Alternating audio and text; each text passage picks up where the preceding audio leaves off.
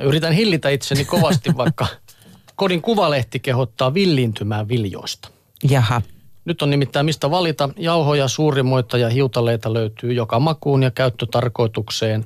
Ja vieraampiinkin latuihin kannattaa tutustua, sillä niillä on paljon annettavaa. Hirssi on gluteeniton vilja. Se on hyvä magnesiumin ja kaliumin lähde ja sisältää rautaa 4 kertaa enemmän kuin täysjyväriisi. Hirssi sopii aterialisukkeeksi tai piirakoiden täytteeksi. Speltin maku on pähkinäinen ja aromikas. Se sisältää runsaasti proteiinia ja täysjyväspeltti paljon kuitua. Sitä voi käyttää leivonnassa ja ruoan valmistuksessa. Kvinoa on pinaatille sukua oleva yrtti. Kvinoasta syödään yrtin siemenet, jotka sisältävät paljon proteiinia, hyvälaatuista rasvaa, kivennäisaineita ja vitamiineja. Ja kvinoa sopii korvaamaan riisin, mutta myös loistavasti salaatteihin. Ja vielä tattari, joka kuuluu tatarkasviheimoon. Sekin on gluteeniton. Tattarijauhot soveltuvat blinien ja leivonnaisten valmistukseen, suurimmat riisin tapaan, lisäkkeeksi ja laatikoihin. Tuo tattari on ainakin minulla sellainen, että blinejä tehdään muutaman kerran vuodessa. Just ajattelin kysyä, että mitkä on sulle näistä tuttuja. Mä itse käytän ainakin kvinoa, se on erinomainen. No se oli se, mistä mä en ole kuullut aikaisemmin mitään. Sä oot vahingossa sitä syönyt, sä et ole vaan tiennyt, mitä se on. Yksi, mitä mä jään kaipaamaan tuosta listasta, on bulgur.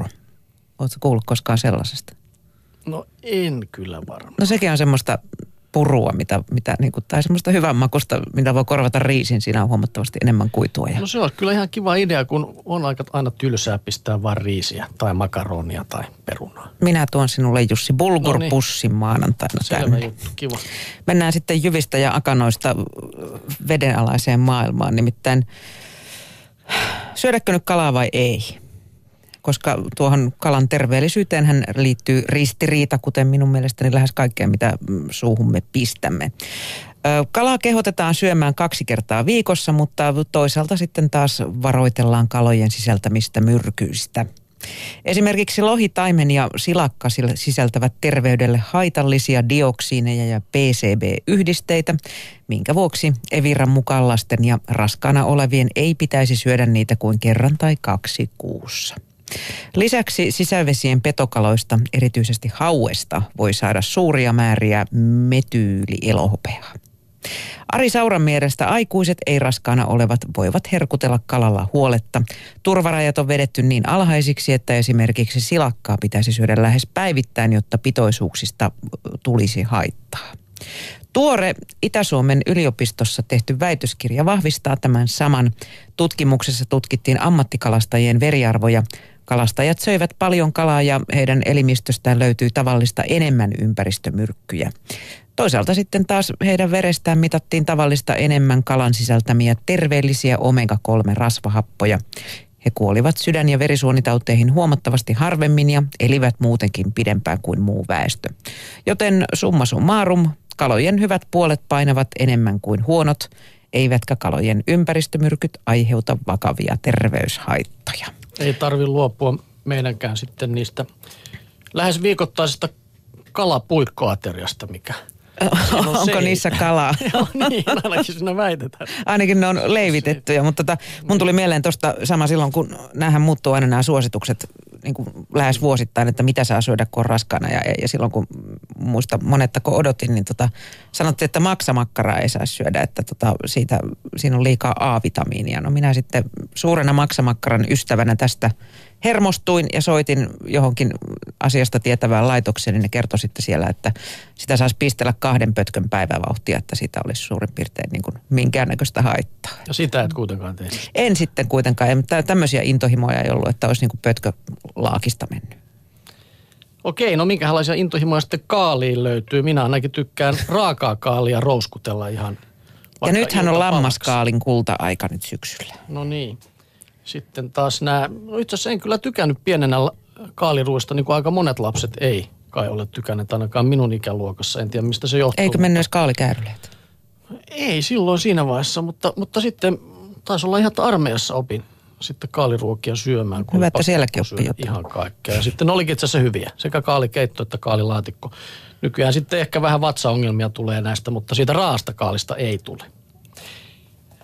No tämä Huililehti sitten kirjoittaa tähän malliin kaalista, että kaalilla voi olla hiukan tylsä maine. mutta tuttua kerää kannattaa katsoa uusin silmin. Erilaisia makuyhdistelmiä voi etsiä vaikkapa Aasian suunnalta, eikä tutuissa kaaliresepteissäkään ole vikaa, pikemminkin niiden pitkät haudutusajat sopivat juuri talvikaalille. Laihdutuskaalisoppa kannattaa unohtaa ja löytää uudelleen pohjoismaiset kaaliruuat niin kuin mummo niitä teki. Vinkkiä voi hakea vaikka Kalle Kirstilän ja Robert Segerin kirjasta Pieni suuri kaali. Tämä kirja muistuttaa, miten monenlaisia kaaleja onkaan. Niissä on eroja, vaikka tutuimmat kukkakaalista lehtikaaliin ovat lähisukulaisia. Toiset ovat teräviä, toiset hienostuneen pähkinäisiä. Kaaliperheestä löytyy myös aito talviruoka lehtikaali, jota voi poimia vielä pakkasten tultua. Se itse asiassa hyötyy pakkasen puremasta. Lehtikaalista voi tehdä esimerkiksi kermassa muhennetun lisukkeen, jollaista Saksassa ja Tanskassa tarjotaan porsaan ja ankanlihan kanssa. Joo, ja sitten sitä voi tehdä älyttömän hyviä chipsejä, lehtikaalichipsejä. Ja miten ne tehdään? Ne revitään se kaali sellaisiksi pieneksi hötöksi tai semmoisiksi chipsin kokoisiksi. Otetaan ne lehtiruodit irti ja sitten revitään ne lehdet. Sitten pyöritellään niitä vähän öljyssä ja tuommoisessa suolassa. Ja voi sitten lisätä yrttimausteita.